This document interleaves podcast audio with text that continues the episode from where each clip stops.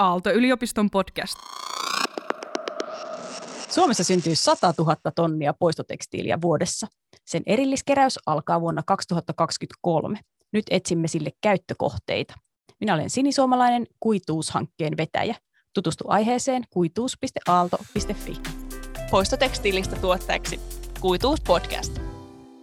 Kuituuspodcastissa puhutaan tänään johtamisesta, eli erityisesti siitä, miten yritys johdetaan kiertotalouden mukaiseksi. Meillä on vieraana Sinituotteen toimitusjohtaja Johanna Hamro-Drots, joka on tehnyt aika uraa uurtavaa työtä siellä muovin parissa, ja toisena vieraana Minna Halme, joka on vastuulliseen liiketoimintaan erikoistunut johtamisen professori Aalto-yliopiston kauppakorkeakoulusta. Tervetuloa. Kiitos paljon. Hieno juttu. Aloitetaanko sillä, Johanna, että kerrot pikkasen Sinituotteesta, eli mikä yritys se on? Joo. Sinituote on suomalainen siivousväline valmistaja ja on nykymuotoisena toiminut jo yli 30 vuotta. Sinituotteella on kaksi tehdasta Suomessa tällä hetkellä, Kokemäellä ja Akaassa. Ja Sinituote on perheyritys, mun isän perustama yritys, ja mä oon siis toista sukupolvea ja nyt ollut vuodesta 2018 Sinituotteella toimitusjohtajana. Ja tuotteita meillä on ihan laidasta laitaan, mitä liittyy siivoukseen. Okei, ja hyvä. Kohta päästään kuulemaan, mitkä niistä on tehty kierrätysmateriaaleista. Minna, miten avaisit?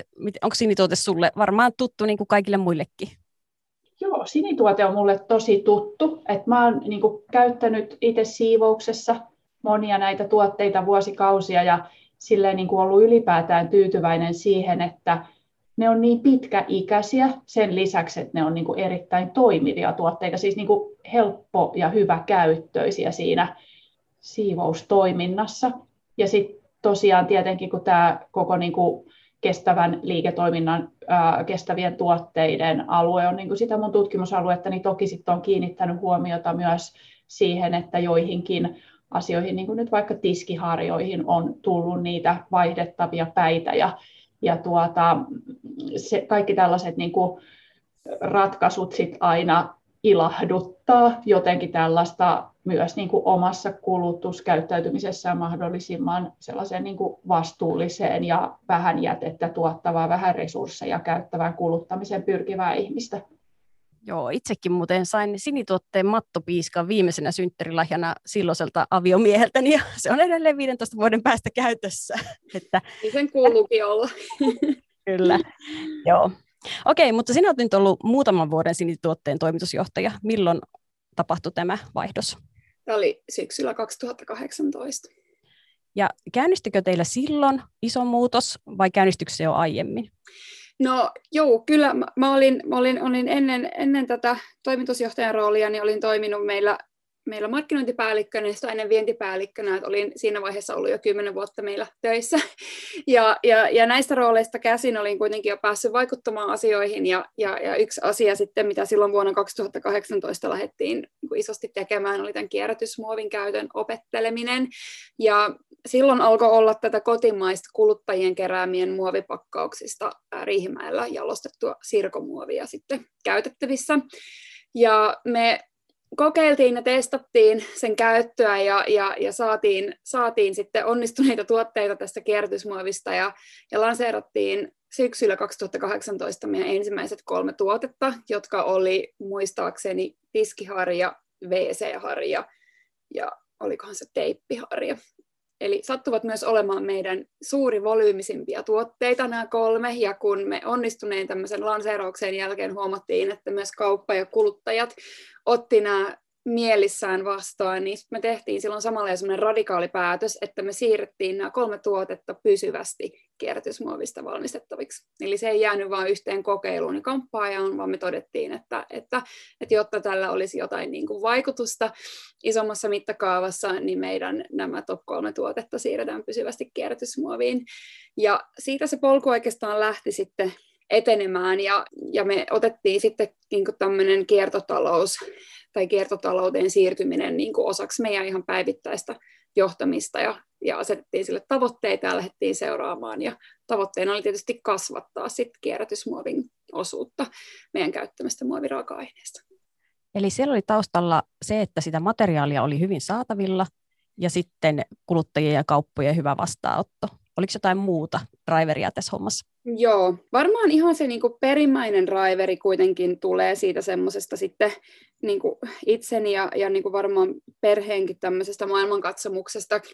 Mä olin jo itse pidemmän aikaa tuskailut tämmöisen ehkä niin kuin kuluttamisen dilemman kanssa ja, ja on ollut niin kuin hyvin, hyvin ympäristötietoinen ja, ja, ja niin kuin hyvin tietoinen siitä, että me eletään tällä hetkellä täysin yli maapallon kantokyvyn siitä, että meillä biodiversiteetti on romahtamassa ja maaperä köyhtyy, meret täyttyy muoviroskasta ja tyhjenee kalasta. Ja, ja, ja, ja, ja jotenkin olin jo aikaisemmin miettinyt tosi paljon, että voiko liiketoiminta olla kestävää tai voiko kuluttaminen ylipäätään olla kestävää. Ja itse asiassa kirjoitin gradunikin vastuullisuudesta tai vastuullisen, vastuullisuuden raportoinnista aikoinaan ja olen opiskellut myös vastuullista liiketoimintaa Yhdysvalloissa. Ja, ja, ja tota, et mulla oli niinku itsellä ollut paljon näitä ajatuksia mielessä ja, ja, ja jollakin tavalla mä niinku jäsentelin sen omassa päässäni niin, että, että kulutusta ei voi pysäyttää, sitä voi yrittää vähentää, mutta maailmassa on miljardeja ihmisiä, jotka haluaa nostaa elintasoa, ja joilla on siihen oikeus. Ja myös me länsimaalaiset, joilla on jo niin kuin, tietty mukavuus ja elintaso, niin ei meitä saa niin kuin, millään tavalla takaisin niin kuin, luolaan asumaan, että ei saisi lämpimällä vedellä pestä tai, tai sähköä käyttää silloin, kun tarvii, vaan meidän on pakko, pakko saada tämä homma toimimaan toisella tapaa. Ja ja, ja, ja mä näen sen ainakin niin, että, että hiilineutraali kiertotalous on, on, on se tapa, millä tavalla kuluttaminen tulevaisuudessa voi olla kestävää. Ja silloin kaikkien materiaalivirtojen täytyy joko kiertää suljetussa kiertotaloudessa tai niiden täytyy olla kompostoituvia, eli luonnosta ja takaisin luontoon maatuvia, ja arvonluonnin täytyy tapahtua hiilineutraalisti.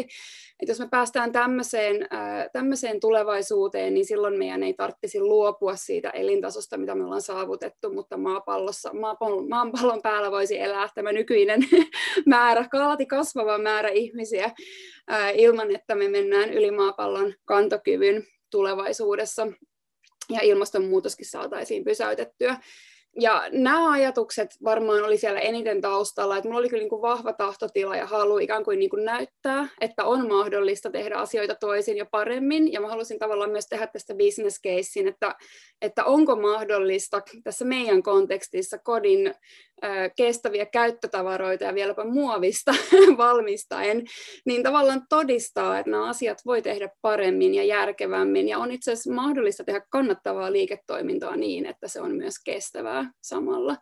Ja tästä niin kuin lähti nämä ajatukset. Eli samaan aikaan, kun me otettiin, lähdettiin kiertotalouteen, niin me, meistä tuli myös täysin hiilineutraali. Eli, eli, eli me onnistuttiin pienentämään meidän hiilijalanjälkeä tosi paljon erilaisilla käytännön toimenpiteillä, ja lopulta meillä jäi muutaman sadan euron arvosta koko yritykselle kompensoitavaa.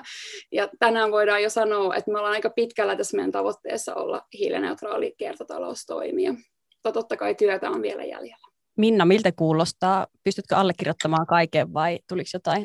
No kyllä tämä mun mielestä kuulostaa todella vakuuttavalta ja tavallaan niin kuin myönteisessä mielessä sellaiselta, että joo, tämä on ihan mahdollista.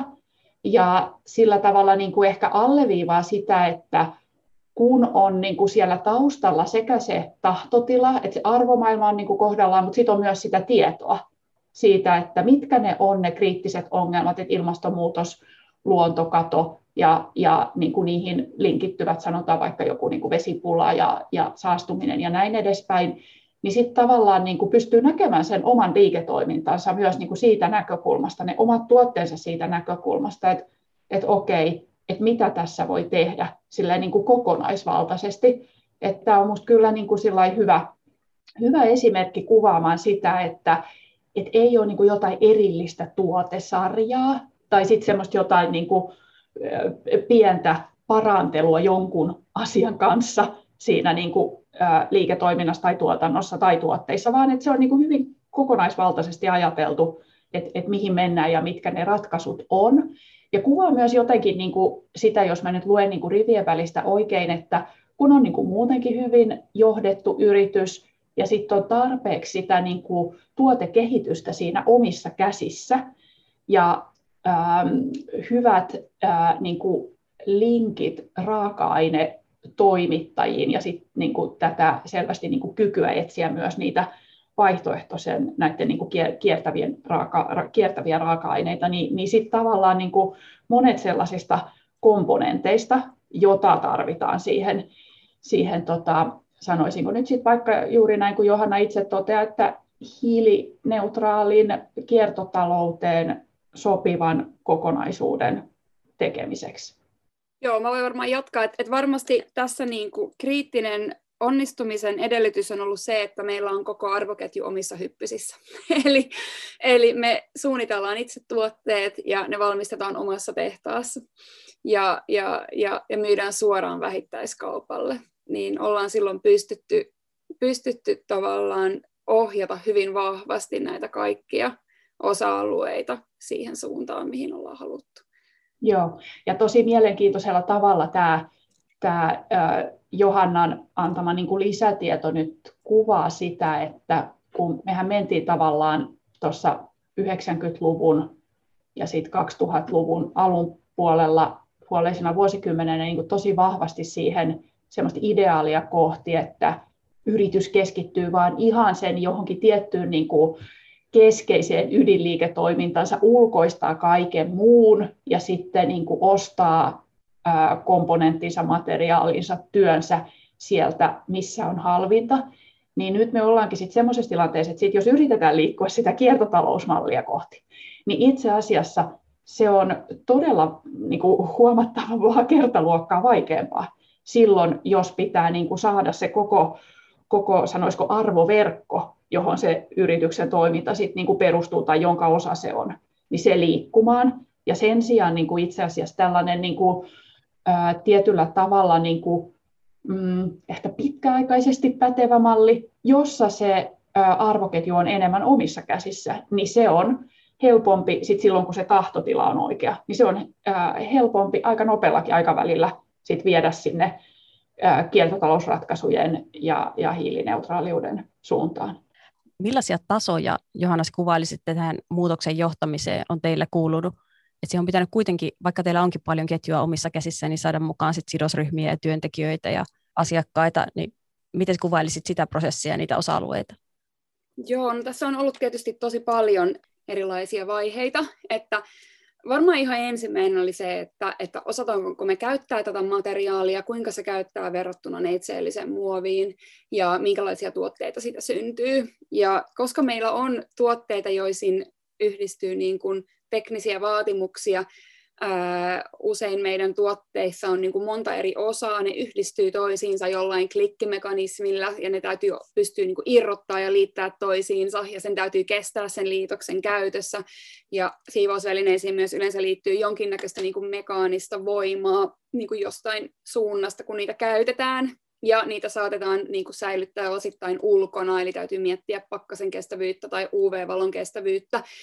Sitten toisaalta taas jotkut voi olla niin kuin aina esillä kodissa, eli myös täytyy miettiä, miltä ne näyttää, ne ei saa olla mitään rumia tahansa. niin, niin, niin tavallaan aluksi me vaan niin kuin ihan, meillä oli kuitenkin koko ajan siis tavoitteena tehdä yhtä, laad, yhtä laadukkaita, kestäviä ja kauniin näköisiä tuotteita kierrätysmuovista kuin neitseellisestä. Eli me ei haluttu tinkiä mistään näistä asioista, niin ensiksi me kyllä ihan vaan opeteltiin sen materiaalin käyttäytymistä, toimimista, ja myös miten se toimii siellä niin kuin meidän koneissa, miten se tulee läpi ja, ja miten se jäähtyy ja näin poispäin.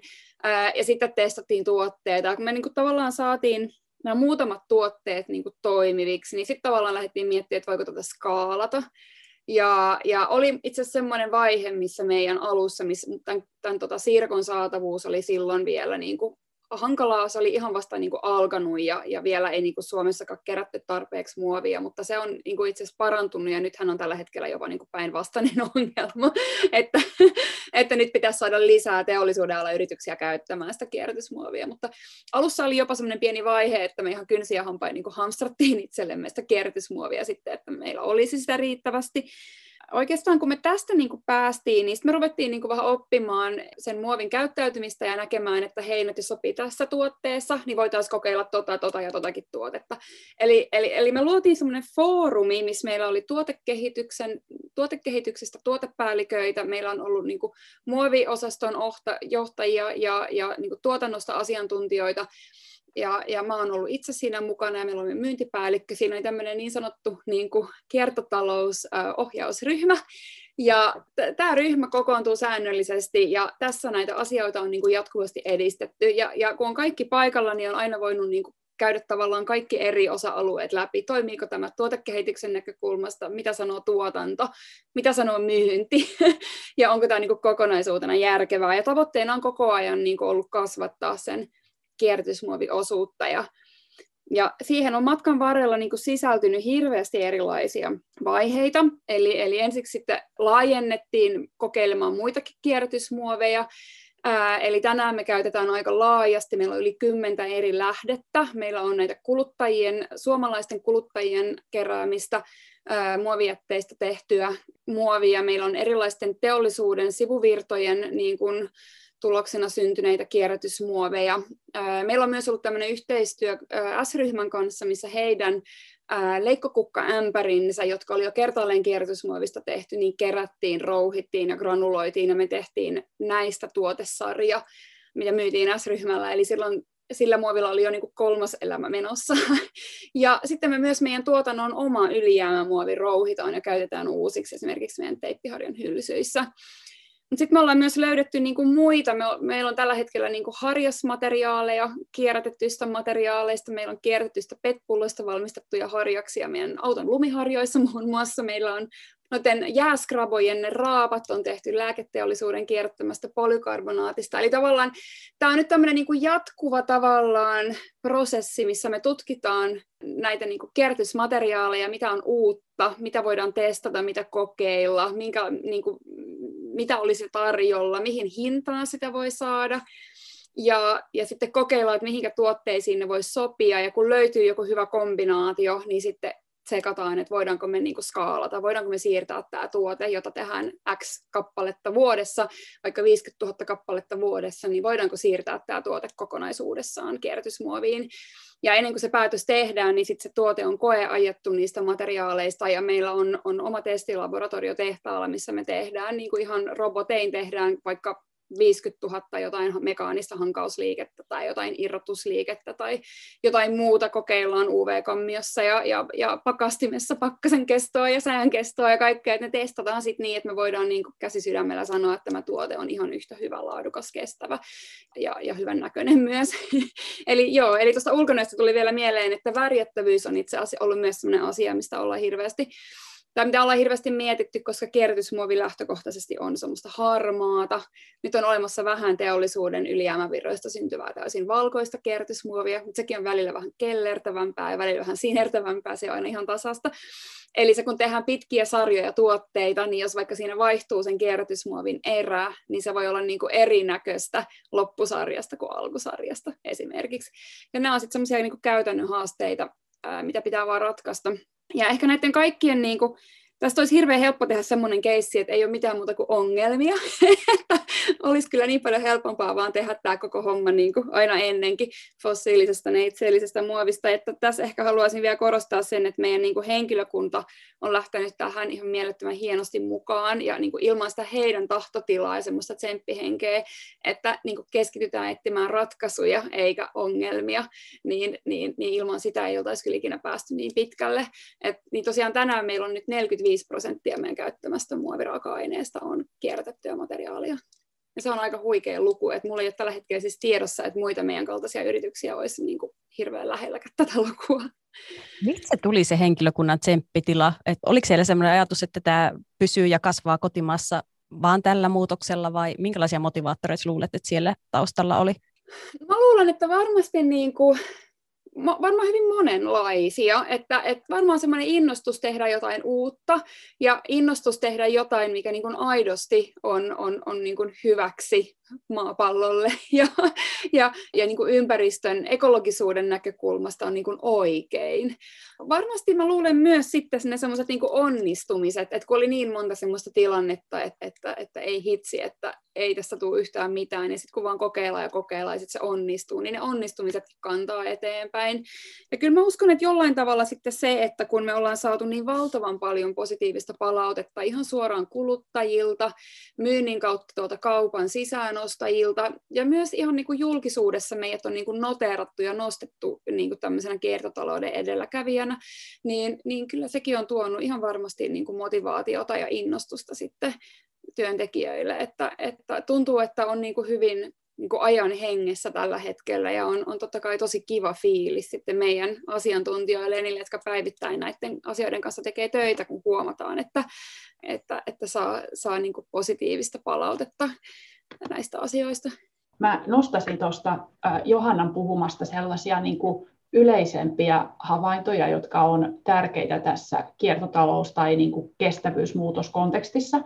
Yksi on tuo innovaatioiden poikkialainen tekeminen, ja, eli se, että tuodaan niin kuin yrityksen eri funktioista ihmiset siihen mukaan, niin sillä saadaan hirveän paljon nopeammin tuloksia aikaiseksi kuin nyt vaikka se, että tässä olisi nyt sit vain ne niin kuin, kierrätysmuovi raaka-aineen kehittäjät toimineet ensin ja sitten vasta niin kuin selvinnyt, että okei, no ei tämä nyt sitten toimikaan tästä tai tästä syystä ja sitten mennään uudestaan sinne kokeilemaan ja sitten tulee jotain muuta. Tämä oli minusta niin tosi hyvä kuvaus semmoisesta ylipäätäänkin, mitä mä sanoisin niin kuin hyvästä tuotekehitysjohtamisesta, tämä, että, että eri funktioista ihmiset on niin kuin yhdessä tekemässä – ja sitten tota, tästä motivaatiosta, niin tuntuu tosiaan itsestäni siltä, että kun paljon on eri yritysten kanssa ja eri organisaatioiden kanssa tekemisissä, että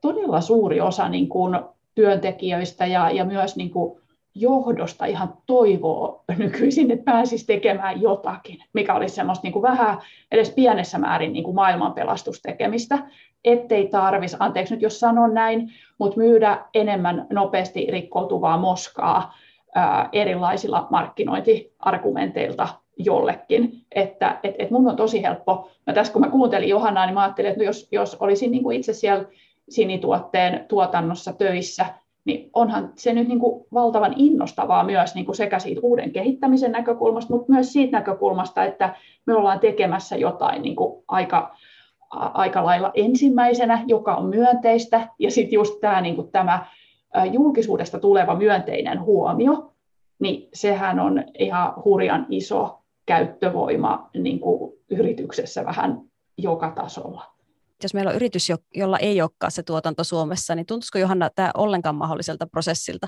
toteuttaa sille, että se tuotanto onkin jossain muualla, tai pitäisi testata jotenkin jonkun muun tiloissa? Onhan se varmaan mahdollista, mutta tietysti riippuu ihan, mä luulen täysin siitä, kuinka läheinen suhde sit sen alihankkijan kanssa on. Ja mikä sen alihankkijan niin tahtotila ja valmius on lähteä tekemään niitä kokeiluja ja testailuja ja toki nyt, kun se kierrätysmateriaali kuitenkin monesti on sit Suomessa, kun se jäte syntyy Suomessa niin muovin kuin sit poistotekstiilienkin suhteen, niin kyllähän ne pitäisi melkein täällä sitten jalostaa eteenpäinkin, että ei tarvitse sitten lähettää niitä.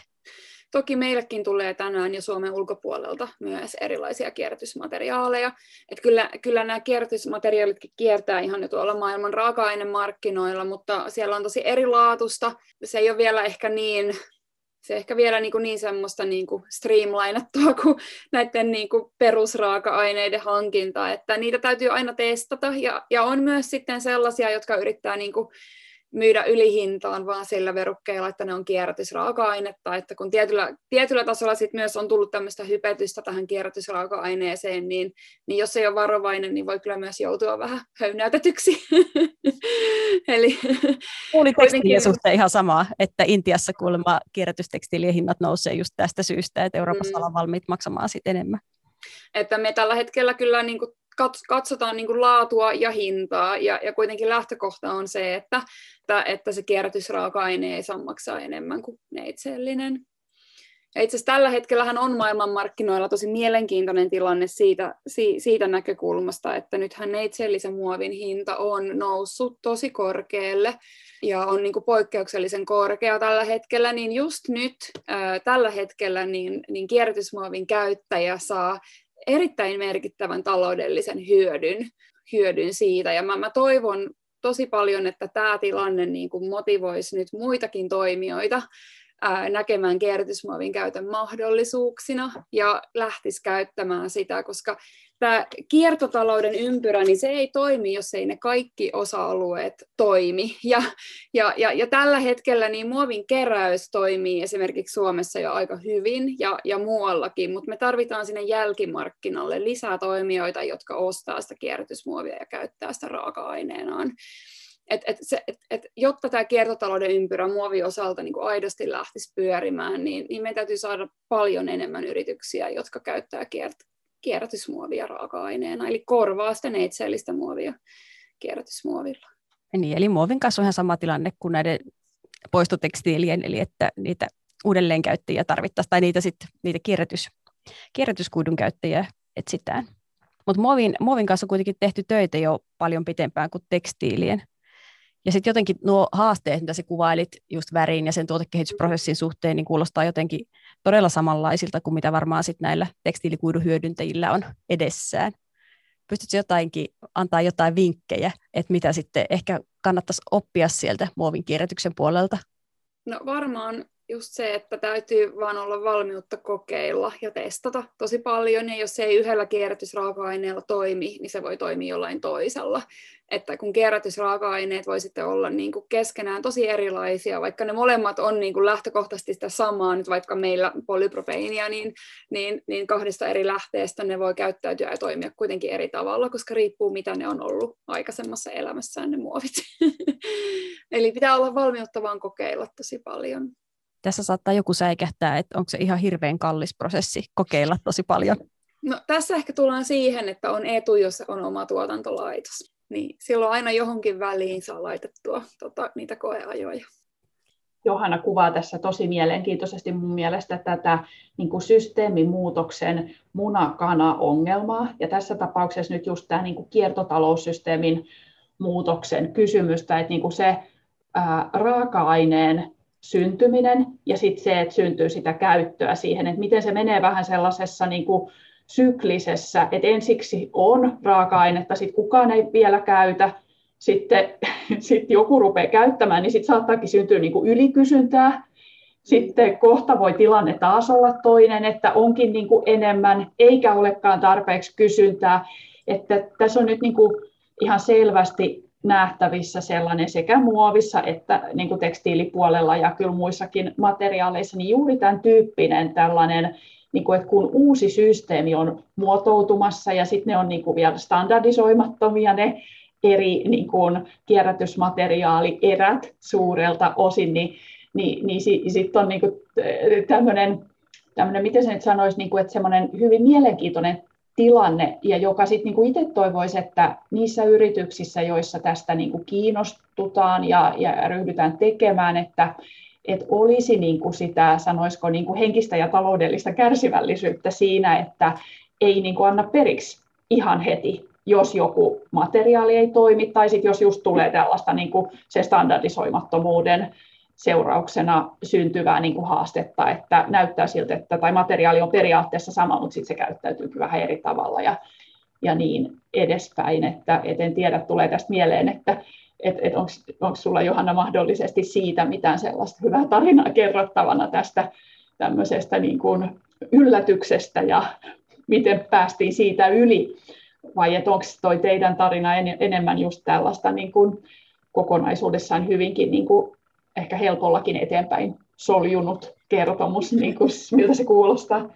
Kyllä me ollaan säädetty tämän kanssa ihan hirveästi. et, että tuota, ää, ei ole kyllä yksikään kierrätysmuovinen tuotu mennyt sillä niin kuin heittämällä läpi ensimmäisellä yrityksellä. Et sen voi kyllä ihan niin kuin rauhassa tunnustaa. Mutta ollaan opittu tosi paljon. Ja nyt on jo sellaisia tiettyjä, että tiedetään, että jos tästä kierrätysmateriaalista tehdään vaikka harjatuote, niin tiedetään, että se toimii että kun se on toiminut muissakin harjoissa, niin toimii se tässäkin. Siellä Sinituotteen sivuilla on muuten ihan tosi yksityiskohtaisia videoita siitä prosessista, että miten niistä jakeista tulee sit tuotteita, että jos joku haluaa tutustua, että miten se ihan, ihan käytännössä hoidetaan, niin kannattaa käydä katsomassa mm. niitä videoita sieltä. Ehkä semmoinen, mistä ei olla hirveästi puhuttu, mutta mikä mun mielestä on myös kyllä tosi tärkeä osa tätä sitten, on ainakin silloin, kun puhutaan niin kuluttajabrändeistä, niin, niin niin, ja kuluttajatuotteista, niin on se, että mä näen kyllä vahvasti, että erityisesti vähän nuoremmat sukupolvet, mutta kyllä itse asiassa tutkimusten mukaan niin, niin vanhemmatkin sukupolvet niin, niin ovat kyllä niin kuin tosi vahvasti niin kuin huomanneet tämmöisen niin kuin kestävän kehityksen ja, ja, ja, ja ympäristöasiat, ympäristöasioiden niin kuin tärkeyden kulutusvalinnoissa. Ja kyllä niin kuin tänään niin kyllä porukka niin kuin haluaa ostaa ympäristöystävällisen vaihtoehdon, mutta siitä pitää osata kertoa. Ja ollaan valmiita valitsemaan se ympäristöystävällisempi vaihtoehto silloin, kun se ei ole merkittävästi kalliimpi tai niin kuin rumeempi tai huonompi tuote. Eli, eli kun pystytään tekemään niin kuin yhtä hyviä tuotteita, jotka täyttää ne kaikki lupaukset, ja ne on selkeästi kiertotaloustuotteita tai kompostoituvia tuotteita tai, tai niin kuin jollain muulla tavalla niin kuin selkeästi muita ekologisempia tuotteita. Jos siellä rinnalla on selkeästi jotain niin kuin Kiinasta tuotua halpa rihkamaa tai niin kuin kertakäyttöistä skeidaa ja, ja niin kuin itsellä on hyvä, hyvä, laadukas ja vielä ympäristöystävällinen tuote, niin, niin kyllä se palkitsee myös taloudellisesti. Kyllä, siis meillä lähti myynti selkeäseen kasvuun. Me ihan nähtiin pompsausmyynnissä, kun me tuotiin nämä ensimmäiset kiertotaloustuotteet. Ja me kerrottiin siitä tosi selvästi, että meillä oli me, meidän niin kuin yleensä siniset pakkaukset, niin hetkeksi vedettiin ihan kokonaan vihreiksi ja kerrottiin niin kuin isoin kirjaimin, että nämä on valmistettu suomalaisten keräävien, keräämistä roskista, tota, jalostetusta kierrätysmuovista ja mun mielestä tämmöinen niin kuin oikean tyyppinen äh, vastuullisuus, markkinointi ja viestintä on tosi olennainen osa tätä, tämän konseptin onnistumista, koska kuluttaja täytyy auttaa siellä kaupassa sitten tekemään se oikea ostopäätös.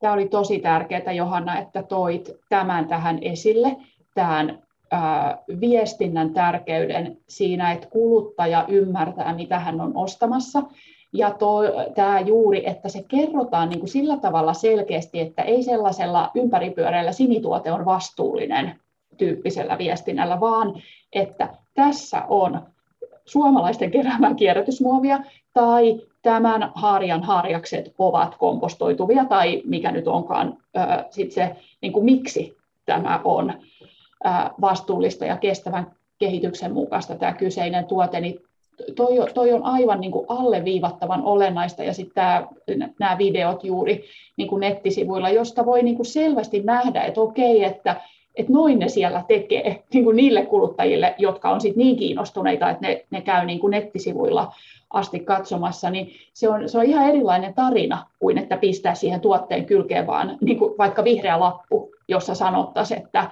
kestävä tuote, koska, koska sit se, jos ei siinä ole niin kuin sitä, miksi se on kestävä, niin silloin se on just vähän sellaista niin kuin höttömäisempää se viestintä, ja sitten se kuluttajakaan ei ole niin varmaksi selvillä siitä, että onko vai eikö, koska juuri nämä ympäripyöröydet on niitä, sit, jotka alkaa, tai sanotaan, että kuluttajat on vähän niin kuin skeptisiä sit niiden suhteen. Et mun mm. mielestä tässä Johanna viestissä tosi olennaista tämä, että selkeästi kerrotaan, että mihin se perustuu se ää, tuotteen kestävyys. Mm. Joo, just näin. Eli, eli ne konkreettiset asiat on viime kädessä ainoa tapa erottautua siitä viherpesusta, joka on kuitenkin valitettavasti kasvava ongelma koko ajan. Eli kuluttajia yritetään tietoisesti johtaa harhaan just lyömällä jonkun niin kuin, kaukomailta hankitun jonkun kertakäyttöisen halpis rimpulatuotteen niin kuin päälle joku nätti tarra, missä on jotain vihreitä lehtiä ja joku tämmöinen vastuullisuuden korulause, mikä ei tarkoita yhtään mitään. Ja mun mielestä tämmöiset vahvat brändit, jotka tekee hyvää ja konkreettista vastuullisuustyötä, niin on niin kuin suorastaan velvollisuus nostaa nämä asiat selvästi ja konkreettisesti esille, jotta sitten tiedostavat kuluttajat voi niin kuin itse äänestää lompakollaan siellä kaupassa, että kenen tarinaa he uskovat ja kenen tarina puhuttelee heitä oikeasti. Se kuvailit, että tuossa tuotekehitysprosessissa oli niin kuin haasteita, ja, jotka sitten voititte kyllä sitkeydellä, mutta voiko ajatella sitten, että tämä, jotenkin tämä myynti- ja viestintäpuoli olisi ollut kuitenkin suht semmoinen yllättävä helppo onnistuminen vai? Joo, kyllä me ainakin itse oltiin hirveän iloisia, kun me huomattiin, että, että nämä kiertotaloustuotteet otettiin hyvin lämpimästi vastaan sekä kuluttajilta että kaupalta toki me niin kuin mietittiin aika tarkasti se viestintä ja markkinointi ja mi- millä tavalla nämä asiat kerrotaan, mutta mä sanoisin, että ehkä siinä just se semmoinen niin kuin konkretia, suoruus ja rehellisyyskin niin, niin oli niin kuin ihan oikea strategia. Mitä teillä on jatkossa suunnitelmissa? Onko pandemia muuttanut teidän tilannetta ja toimintaympäristöä miten radikaalisti? No, pandemia on näkynyt äh, ehkä lähinnä, että hankinnassa on, on niin kuin varmasti yleisesti on tiedossa, niin tiettyjen raaka-aineiden saatavuus on tällä hetkellä huono tai vaikea, ja raaka-aineiden hinnat ovat nousseet, ja, ja siltä osin, kun meilläkin on jonkun verran, noin 20 prosenttia on, on sitten Suomen ulkopuolelta ää, tulevaa tuotetta, niin, niin, niin rahtien hinnat on noussut. Toisaalta pandemia on taas korostanut siivouksen merkitystä kodeissa ja ihmiset on viettänyt tosi paljon enemmän aikaa kodeissa. Eli, eli kyllä meillä Suomessa näkyy tosi reilu myynnin kasvu tällä hetkellä pandemian seurauksena. Puhutaan vielä vähän, niin kuin, kun teillä on kuitenkin pitkä historia yrityksen ja olette ollut tehty asioita tietyllä tavalla, niin koetko, että jotenkin tämä historia on vaikuttanut teidän kykyyn muuttua ja muuttaa toimintatapoja? Ja pitikö oikeastaan niin kuin, kovin monta asiaa lopulta muuttaa? Mä sanon, että tämä on ollut ennen kaikkea oppimisprosessi, että kun me ollaan opittu toimimaan näiden kierrätysmuovien kanssa, niin me kuitenkin tällä hetkellä toimitaan aika samalla tavalla kuin toimittiin ennenkin, mutta toimitaan vain niin kuin kierrätysmateriaalien niin kuin asettamien niin kuin raamien sisällä tavallaan. Ehkä se, mikä helpotti meitä tähän siirtymään, oli se, että me ollaan aina oltu hirveän ketteriä ja nopeita ja valmiita muutokseen silloin, kun se muutos on tuntunut järkevältä. Ja me ollaan kotimaisena toimijana ja valmistajana niin totuttu siihen, että on vahvuus pystyä reagoimaan tarvittaessa hyvinkin nopeasti ja ollaan monta kertaa niin pystytty vastaamaan tosi nopealla, niin kuin, tosi lyhyellä varoitusajalla esimerkiksi jonkun ison kauppaketjun toiveeseen. Heillä on saattanut käydä vaikka joku tilanne, että joku toinen tavaran toimittaja toi, toisesta ihan jostain meistä riippumattomasta syystä, niin, niin, niin ei ole pystynyt jotain toimittamaan ja on tullut vain pyyntö, että hei, et ensi viikolle saatko 10 000 niin kuin, jotain tuotetta tähän näin tarvitaan. Ja sitten me ollaan vaan niin kuin, säädetty koneet ja muotit sisään ja nyt nämä tehdään ja ne lähtee maanantaina matkaan. Me ollaan niin kuin, opittu, että semmoinen tietty ketteryys on vahvuus ja se ketteryys on saavutettu semmoisella niin joustavuudella ja, ja sillä, että meillä on kaikki tämmöinen niin byrokratia minimoitu, minimoitu ja, ja, ja meillä on niin kuin hyvin tämmöinen itseohjautuva kulttuuri ja ihmisillä on, on tosi niin kuin laajat vastuut tehdä omia päätöksiä sen niin kuin oman, oman työnkuvansa puitteissa. Niin tämmöinen kulttuuri mahdollistaa sen ketteryyden ja sitten tätä ketteryyttä on taas tarvittu tässä kierrätysmuovin kanssa toimiessa tosi paljon. Ja, ja varmasti niin kuin nämä asiat sitten edesauttoi kyllä, että me pystyttiin kuitenkin aika nopeasti oppimaan tämä kiertotalouden toimintatapa ja näiden materiaalien kanssa sitten pelaaminen. Joo, tuo Outi Luukko Resteriltä on sanonut, että kierrätysmateriaalien käyttöönottoa estää vain henkinen laiskuus. Että pitäisi vaan olla henkisesti aktiivinen ja jaksaa yrittää ja can do, niin sitten se tapahtuu. Onko Minnalla näkemystä tästä asiasta? Mä taas tota, tässä Johannaa kuunnellessa niin kun muistan sen, että miksi mä aikoinaan, niin kun, kun mä luin jonkun tota Johanna sun isän Ilkka Brotheruksen haastattelun, just tästä byrokratian vähäisyydestä, ja sit siinä oli muun muassa niin kuin raportointiin liittyvä, että ei niin kuin jäädä kiinni niihin raportointeihin sinänsä, vaan että raportointeja käytetään niin kuin johtamisen välineenä. Ja, ja tota, tämä niin kuin hyvän johtamisen tarina tulee hirveän selvästi niin kuin tuolta Johannan rivien välistä esiin, että, että kun on kysymyksessä hyvin johdettu yritys, jossa se hyvä johtaminen sisältää sitten tällaisen ketteryyden, asenteen, nopean toiminnan asenteen ää, ihmisiin ja heidän ammattitaitonsa luottamisen kyvyn, niin sitten se niin kuin myös luo sellaista kulttuuria, jossa ihmiset on niin kuin siitä oppimisesta innoissaan. Et sehän on yksi niin kuin ihmisen perusominaisuus, että oppiminen, isompi tai pienempi, tuottaa iloa. Ja sitten niin tätä kautta voi ajatella, että myös tämä niin kuin kiertotalouden asioiden oppiminen, niin se on itse asiassa just tällainen niin kuin ilo ja voimavara. Mutta sitten jos se yrityksen kulttuuri on kovin niin kuin sellainen, sanoisiko just vähän sellainen byrokratiaan taipuvainen ja malleihin taipuvainen ja sitten semmoinen raportointiraskas ja kaikkea, niin se syö niin paljon sitä voimavaraa, että sitten niinku, uusi, nyt taas uusi, ja okei, nyt pitäisi tämmöinen materiaali ottaa, niin sitten siitä tuleekin vaan sellainen, oi nyt täytyisi taas, sen sijaan kuin, että se tarina on tuon tyyppinen, mitä Johanna kertoo, eli että on sellainen, niin kuin, että tämä on meidän tapa toimia, ja, ja se on niin kuin, niin kuin itsessään hyväksi koettu tapa toimia, että sitä muutosta on, ja, ja niin kuin, että pyritään tekemään, sanoisiko niin kuin hetkessä hyvää, hyvää niin kuin tulosta ja tuotetta, niin, niin, niin, niin se ehkä tästä, tästä se, se hyvä johtaminen ja se, se ketteryys, ketteryys sen hyvän johtamisen osana, niin se kyllä kuultaa tästä tosi vahvasti, vahvasti läpi ja, ja on hyvin, hyvin helppo niin kuin rinnastaa se tähän Outi Luukon se, että, että kiertotaloutta ei muka voisi tehdä, niin siinä on kysymyksessä paljon henkinen laiskuus, niin, niin, tota, niin se, se, se, se, kyllä, kyllä tota, linkki, linkki syntyy helposti, että selvästi kuulee tästä, tästä Johannan tarinasta, että, että sellainen niin kuin uuden tekemisen ilo, oppimisen ilo on vahvasti sitä työtä kantava voima tässä juuri niin kuin tässä sinituotteen kiertotalouskeisissäkin. No mitäs Minna sanoit, jos onkin yritys, jota ei olekaan niin hyvin johdettu, niin miten siellä alkaisi kiertotalousaskeleet?